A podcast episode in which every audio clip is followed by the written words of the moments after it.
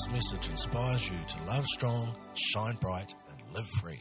You know, uh, in the book of Genesis, don't turn there, but we read and we'll remember and know that uh, God created the earth and everything in it. I think about verse 31, he says, Of what he has created, it was very good. Everyone say, very good. It's very good, especially you guys here this morning. You're looking very good. And and, and we continue to read through Genesis, and we read that on the earth, God creates this incredible garden, this beautiful garden called Eden. And in the garden, He places Adam and Eve, and He gives them authority over pretty much everything in, in, that, in that garden. Everything that they could see, everything that had been created, He, he put man over that, apart from one thing apart from one thing. And so God said to Adam and Eve, He said, Listen, fellas, look at it. Isn't it amazing? It's very good. I want you to enjoy it, have a blast, do whatever you, you want to do. Just don't touch that tree. Right? You know the story? Don't, don't touch that tree. And the tree that God asked them not to touch, the Bible says in, in Genesis 2, was the tree of the knowledge of good and evil, right? If you've been to Sunday school, you remember these stories.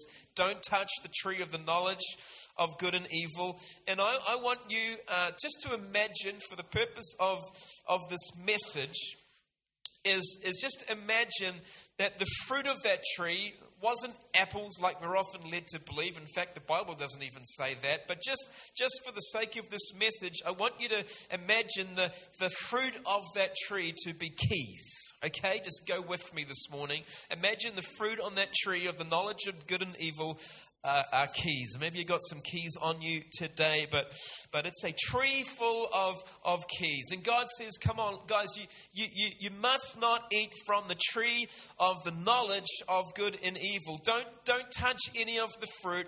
Don't don't touch the, the, the keys. And and you may have heard me talk about this before, but that the word knowledge that God refers to there in the original language of the Old Testament, which is the Hebrew word, it's this word yada, Y A D A, and it means to have information. It means to perceive or see, to discriminate or distinguish, or to be able to decide for oneself. And so, what God was saying to, to Adam was hey, listen, Adam, it's, it's my job to decide what's right or wrong. God's job, right? His authority. It's my job to discern what is good and evil. You are not allowed to have dominion over that. Like everything else, you've got it. It's yours. You can enjoy all that you want to do. You can ride on lions, right? You can you can have a pet monkey. Just do whatever whatever's great there. But but the keys on this tree are mine. They belong to me. Don't don't touch this tree. Don't don't take any of these keys from the tree of the knowledge of of good and, and evil. And you know, you know the story. The serpent then comes along in Genesis 3 and, and tells Adam and Eve that, hey, you know what? If you take those keys, if you eat the fruit of that tree, then, then you will be you will be like gods, it says. Genesis 3, verse 5. Eat the fruit from the tree of the knowledge of good and evil, and it will enable you to be like gods. And and the word gods in the Hebrew, sorry for jumping straight into some kind of teaching here right off the back, but that word gods is the Hebrew word Elohim, and, and it means to be a judge or a ruler. So the, the word, the word, uh, the knowledge is about being, uh, being, uh, being able to discern good and evil, to, the right to choose right or wrong, and a judge or a ruler is the word gods. And so a lot of us in Sunday school, we had this idea that it was the juicy looking, delicious fruit on the tree that kind of enticed them to eat of it, right? But I want to propose to you that it was what the fruit stood for that did the enticing. Because if we use these, if we use these two definitions of these words, knowledge and gods that are on the screen behind me, we discover what, what the devil, the serpent, was actually saying was, was hey, listen, when you eat this fruit, when you take these keys, you shall be your own ruler, being able to decide for yourselves what is right or wrong. I'm going to say that again because that's kind of like a paraphrase of what actually was happening here. He said, When you take this fruit, you shall be your own ruler, being able to decide for yourself what is right or wrong. And that must have sounded pretty appealing to Adam and Eve because it says that they went to the tree and they ate of that fruit. They began then deciding for themselves what was right and wrong, what was good and evil. I read a, a commentary on this passage recently which says this Our fallen nature doesn't mean we just have a tendency to do wrong things. It's the fact that we refuse to allow someone else to tell us what's right and wrong. All sin could be summed up in that one action. You may need to think about that for just a little bit, but kind of, it's true. And as I said, imagine this tree to be a tree of keys. Adam and Eve took for themselves keys that belonged to God alone and they took upon themselves a kind of authority that wasn't supposed to be theirs to decide for themselves what's right or wrong, to open whatever they wanted to with these keys. And you know what? If you think about this, thousands and thousands of years later, as we find ourselves here today, we still have some of those keys in our hands. We're still carrying them along. Keys you could say, from the tree of the knowledge of good and evil, and we are holding on to them tightly. And, and, and, and we're saying, you know what? I'm going to decide. I'm going to decide what's right or wrong. I'm going don't you tell me what I've got to do. Don't tell me what I must do because I'm my own authority. I'm my own king. These are my keys. When I was about 14 or 15 years old, my brother owned a bright blue Ford Cortina station wagon. Great car. And uh, of course, it was my brother's car, not mine, and I didn't have a driver's license. But every day when my brother came home from work, he was a, a cabinet maker, a joiner, and he was very dusty. And my mum and dad were still at work, but my brother would come home a little bit early, about 4 o'clock, 4.30, and he would take a really long shower, about 15 to 20 minutes. And I would never tell on him for having such a long shower because what I would do is I would sneak into his bedroom, take his car keys, take his car uh, out for a drive around the block. And after a few weeks of doing this, I realized how far I could actually go before he got out of the shower. So I would drive kind of around the Kapiti Coast, a small block around down to the beach and back.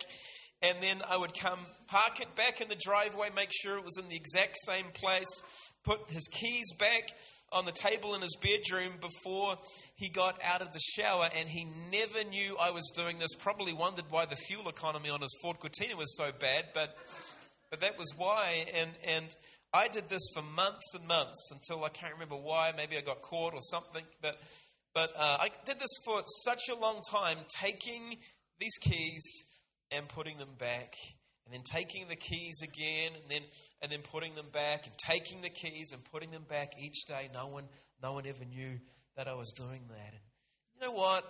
God reminds me every now and then, and He did so as I was preparing this message, that you know, in some parts of my life, I'm still taking keys that don't belong to me and holding on to them maybe I'm putting them back again. And, and then I'm going, you know what? I'm, I'm just going to take those, those keys back. Keys that are um, actually not mine, but keys for me to decide what I want to do with my life. And then keep putting them back. And I think we all have a tendency, a natural inclination to borrow the keys from that tree from time to time. Because we ultimately, you know, sometimes we just want to do it our way, right? We want to do it. I want to decide. I, I want to decide. First Samuel chapter 10. Tell you to turn there? I did, didn't I? First Samuel chapter 10. And I just want to read a little account to you this morning and make a, a big point, I suppose, uh, about kingship and lordship, because that really is the issue about these keys. And this will make sense in just a moment.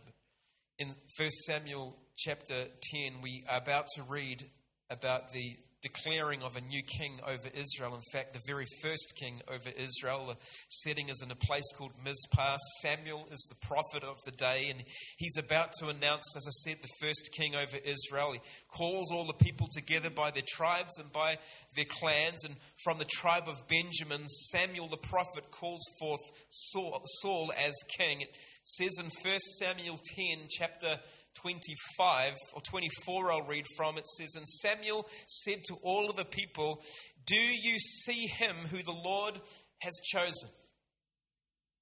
Do you see him? He is, he, there is no one like him among all the people. And so all the people shouted and said, Long live the king. Come on, I just want you to say that. Long live the king. It says that all of the people shouted and said, Long live the king. And I, don't think we can kind of picture this properly, but just imagine for a moment that sitting there, because if you know the context in which it was written, you'll understand that Israel was so desperate for a king to rule over them. Basically, they wanted a king to save them from the Philistines who were attacking them during this time. And and God had finally, I guess, heeded their cries or given in to their request. And so he calls on the prophet Samuel to elect a king from within Israel to reign over the people. And, and, and, and so Samuel pulls Saul from out of the crowd and, and, and Saul has already been anointed privately, but he stands Saul before all of Israel and he declares to Israel, Do you see him? This, O Israel, is your king. And, and it says that the people, they, they were ecstatic. They were so super excited. They lifted up their voices in a unified chant. It says they all declared, Long live the king. Long live the king. The Bible says that every person, all of the people were shouting, Long live the King, and they all joined in this great celebration. What a great day! What a marvelous announcement. They had a king, they were now officially in a kingdom, right? And then we keep reading in verse 25, and I think I jumped ahead a little bit there. That scripture passage is wrong on the slides. Verse 25, if you keep reading this, 1 Samuel 10, says, Then, everyone say, Then, then Samuel explained to the people the behavior of royalty and wrote it in a book and laid it up before the Lord. And Samuel sent all of the people away, every man to his house. And Saul also went home to Gibeah, and valiant men went with him, whose hearts God had touched. Verse 27, it says this But some of the people, some of the rebels, they said, How can this man save us? And so they despised him and brought him no gifts. And so here we read here a little bit of a shift going on, a little bit of a change in change in circumstance. What's really interesting here is that within a very few short verses, like three verses, we read all of Israel going, Long live the king! Woohoo! This is awesome! This is so amazing. To then now some were actually despising him. Kind of a kind of a turnaround. I kind of ask the question, what happened? What, what went on between everyone, all of the people being so ecstatic to now some were actually despising Saul as king. What happened between the, between the verses, between verse 24 and verse 27? I want to suggest to you it's found in the verses literally in between those, verse 25.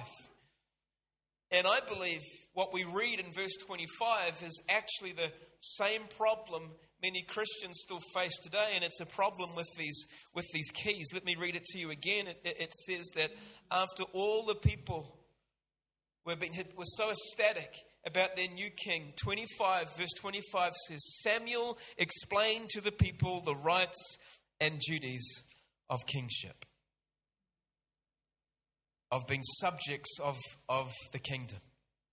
And some of the people, they go, Long live thou! What the hey? Right? It's like, whoa, whoa, whoa, whoa, whoa. What do you mean, rights and duties of being in a kingdom? What, what's all this about? We just, we just wanted a king, right? Now, now you're giving us instructions. Uh, I've used this analogy before when it comes to receiving King Jesus in, into our lives, because this is the great parallel here. I hope you've, you've caught up with this. I've shared before that how in every every person's heart there is a throne.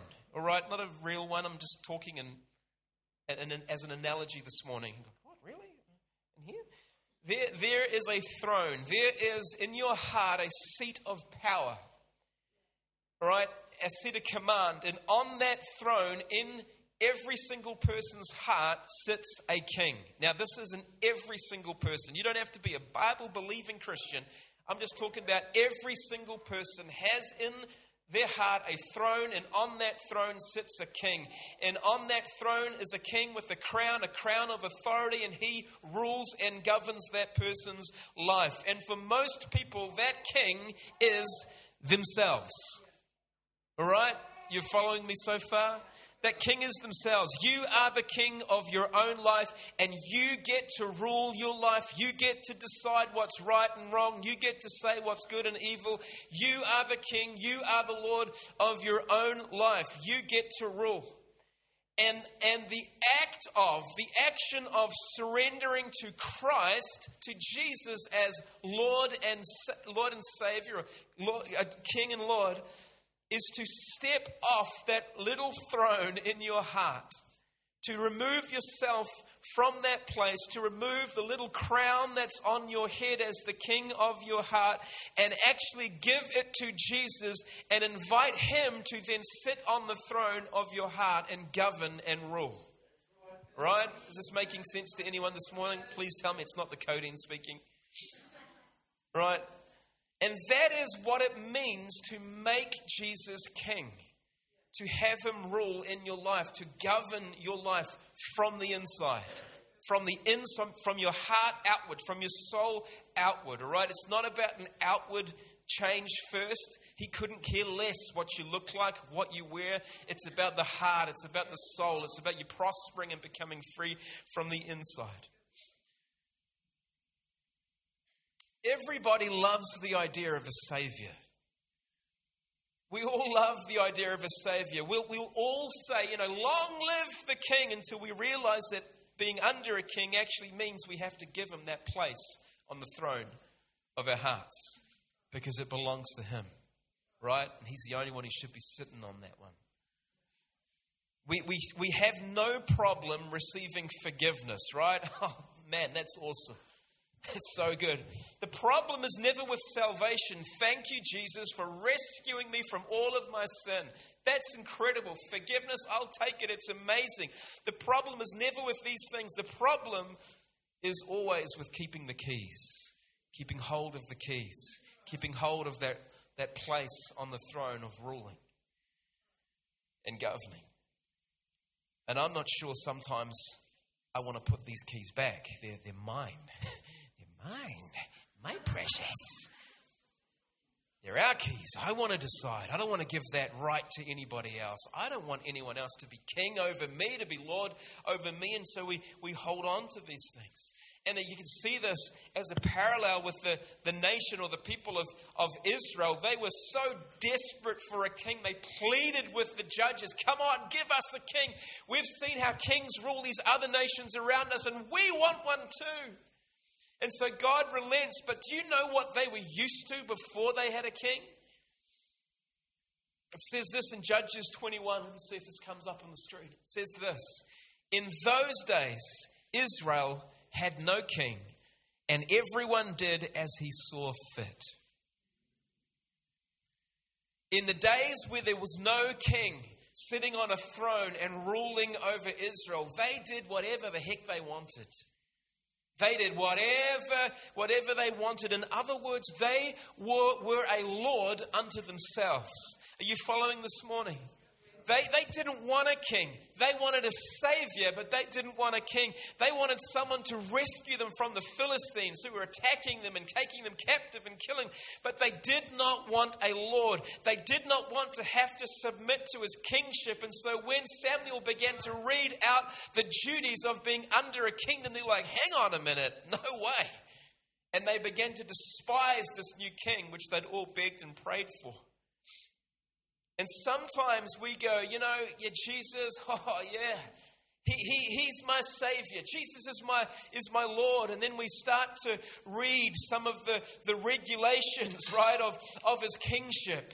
We start to read some of those things out, like, like handing back the keys of your life. And you're like, what?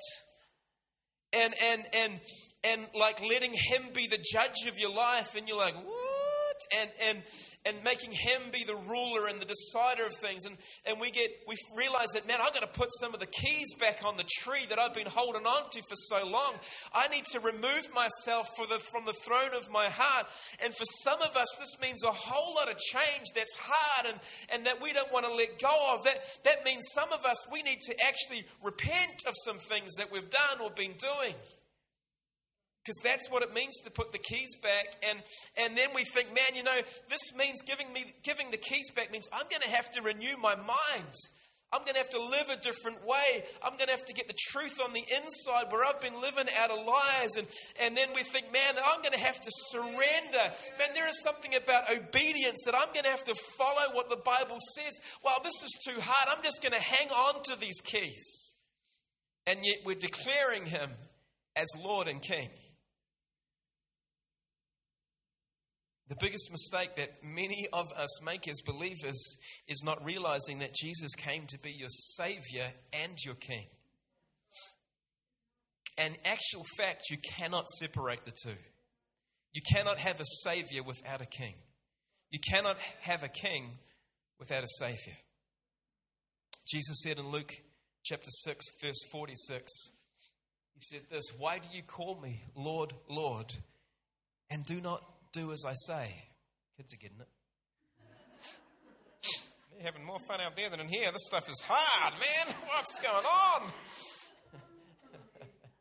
Why do you call me Lord, Lord, and do not do what I say? I don't know, but I can, I can kind of read or hear the frustration in those words. He's, he's saying, You can't say, I'm Lord, and then do your own thing and live your life your own way. And the scary thing is, is he's not talking to like the bad world out there. Jesus is talking to believers. He's not talking to the unbelievers. He's talking to believers who have misunderstood what it means to be a subject of the kingdom of God. Hopefully you're not feeling too uncomfortable this morning. More uncomfortable than I am. that word Lord in the Greek, which is the original language of the New Testament, is the word kurios, and it means he to whom a person or thing belongs, about which he has power of deciding. That is what a Lord is. So when we say, you know what, Jesus is my Lord, I make, I make you Lord of my life, what we are actually saying is, Jesus, I belong to you and I surrender to you my choice of decision. In fact, I surrender my will to you. And that is not an easy thing to do, right? In fact, if you've had some ease with this, come pray for me after the service. Because you know what? It's actually this key business which has been going on for years and years and years, right, right back to the very beginning of time, which goes right back to the fall of man, which is this I want to decide. I want to decide. I want to be the boss. I want to be in charge. I want to dictate what's right or wrong. I want to do what's right in my own eyes, not, not any, anyone else's. I'll have those keys. I'll take that crown. I'll sit on that throne. I want to decide. Listen, here's the, here's the bestest news ever. If that's sounding a little bit heavy for you this morning, here's some good news. He's a loving king. Right? He's an amazing king. You, in making him King Jesus, are not submitting to a tyrant.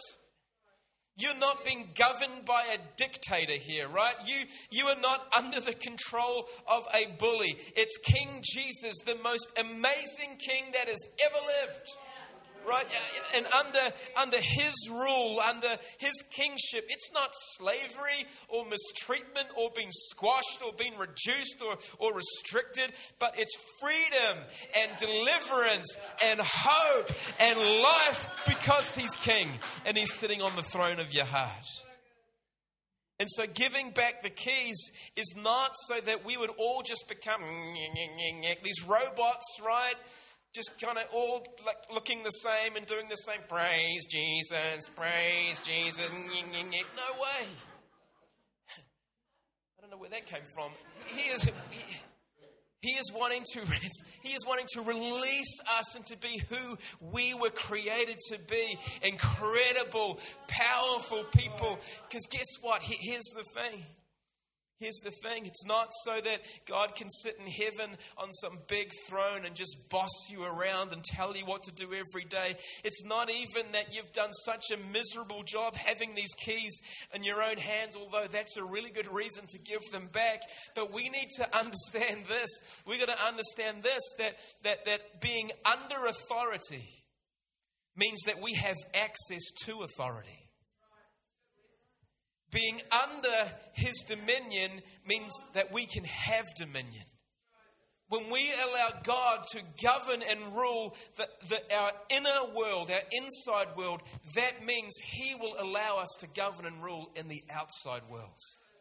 If this if this place is screwed up and we got the keys and we're doing whatever we want, guess what? You're going to have trouble in the outside world as well. He wants to rule on the world inside of you so that you can rule in the world outside around you. But we need to understand that under authority, we got access to authority. It's under his dominion that we can have then dominion. And you know what? Jesus is the absolute perfect example of this, as he should be. Jesus said, He said this the Son can do nothing of himself but what he sees the Father do. That is the perfect picture of someone under authority. He said this in John 6:38. The first one was John 5:19. John 6:38 says, "I have come down from heaven not to do my own will, but the will of him who sent me." Speaking about Father God. John 14:10 says, "The words that I speak to you, I do not speak on my own authority." This is Jesus speaking, by the way, but the Father who dwells in me, who does the works. So you know what? Jesus is even saying it. Come on, give him back the keys. It's, it's not my keys. He's saying, I have no authority except what I have got from my Father. I can do nothing of myself except what the Father empowers me to do. Jesus is saying, Listen, I am under authority, therefore I have authority. And what authority Jesus had. What authority is at the name of Jesus, where every, every sickness will bow. Come on, there's power in the name of Jesus. In Matthew uh, chapter 26, you can turn here if you want to, but we, we read about Jesus praying in the Garden of Gethsemane. We, we, we uh, watched the movie about this over Easter weekend. As as he prayed to his Father, as he sought the Father's presence, as he was faced with absolute sorrow in lieu of what he was about to experience the, the cross. And in that place of sorrow, Jesus begins to utter, utter these words. He says, Oh, my Father, if it's possible, let this cup pass from me. If it is possible. But nevertheless, not as I will, but as you will. Not my will, but yours be done. It's really, really interesting there if you just think about this in the Garden of Gethsemane. In, in a garden, just like the Garden of Eden. Two gardens, two choices were made. Choices around the battle, if you like, of the will, the battle of keys, the battle of lordship. Decisions of will were made that changed the face of history. Whether it was victorious or whether it was defeat, whether it was the kingdom lost or the kingdom gained, it took place through the battle of the will. When we know Jesus, who was had given up his divinity, stripped of, of his status of God, if, if you like, he humbled himself as a man, Philippians says, and in that humility, he finds humanity rather, he finds himself in a garden like the Garden of Eden, but here he is praying, Father, if I could choose another way, if you left the decision solely up to me in my humanity for my personal gain or for my best interest, or if you left it up to me depending on how I might be feeling right now or my opinions or thoughts on the matter, if you left it up to me, Jesus is essentially saying, Man, I'd want this thing to pass. But nevertheless, I surrender my, my will to yours. Not my will be done, but your will be done. I leave the keys in the place they need to be. They're yours. Matt, why don't we have you come and play? That'd be awesome. I'm almost due for some painkillers, so I'm going to wrap this up. we have to give back the keys. And you know what? We've got to keep giving back the keys. Because what I've found is I thought I've given the keys back, and then a few weeks later, I'm finding more in my pocket again. Like, how do these things get back in here? We have to give back the keys, otherwise, we'll always be taking Jesus on our own terms and in our own way. Right? And listen, it's never going to work. It's not going to work well. You're not going to experience that abundant life that Jesus talked about. You'll always be dealing with perpetual sin. You'll always be dealing with stubbornness and arrogance, and self sufficiency, or independence because we've not fully accepted the lordship of Christ in that inner place. And He wants every single person back, back to the garden under His dominion with all of the keys under that tree. Why don't we bow our heads this morning? There are likely people here today, and people no doubt who are listening to this online later in the week, who have either never surrendered those keys, or maybe you like to borrow them from time to time. You take them from under that tree.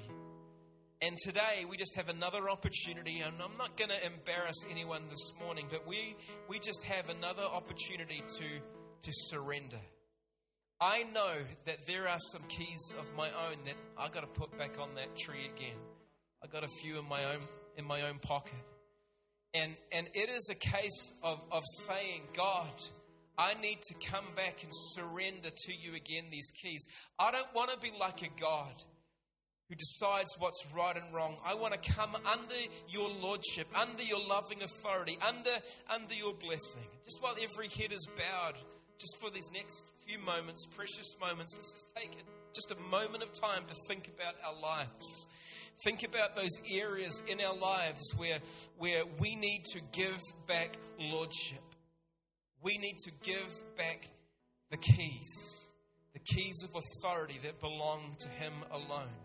Maybe it's in the area of relationships. Maybe it's in your thought life. Maybe it's with what you're allowing your eyes to see. Maybe Maybe it's in the area of finances where you are just ruling yourself and you've not submitted that to God. Maybe it's your whole life this morning that needs to be submitted to Him. Thank you, King Jesus. Thank you for your loving Lordship. Thank you that we are safe in your arms. Thank you that blessing flows when all of the keys are back on that tree. I thank you, God. I thank you, God. And I am sorry. And maybe you can pray a prayer just like this right now. God, I, I'm sorry in my in, in my lordship of my own life. I'm I'm sorry, God, for holding on to these keys, keys that were never supposed to be mine, but always were supposed to be on on that tree. I I give you everything right now maybe afresh, or maybe in just this one area. And in this area, I give you these keys back. And I ask for your forgiveness. Forgive me for everything that I've done whilst having these keys in my own hands, having these keys in my own pocket. Forgive me for doing what I did when I declared that I was the judge. And from today, I pray, be Lord, be King, and reign in me from the inside out. In Jesus' name. In Jesus' name. You know what? This morning you may have prayed a prayer like that or need to pray a prayer like that for the very first time. In other words, you've never invited Jesus to be king in your heart, to sit on the throne of your heart and lead your life. And I just, while every head is bowed, just, I'm not going to again embarrass anyone, but if you've never prayed a prayer like that before, just give me a wave of your hand, and when we're all finished here, I want to pray with you. Is there anyone here who's for the first time wants to say? I want Jesus to be king in my life. Just give me a big wave so I can see you. Anyone here this morning? So, Father, we thank you for ruling and reigning. You are indeed king. And we can say,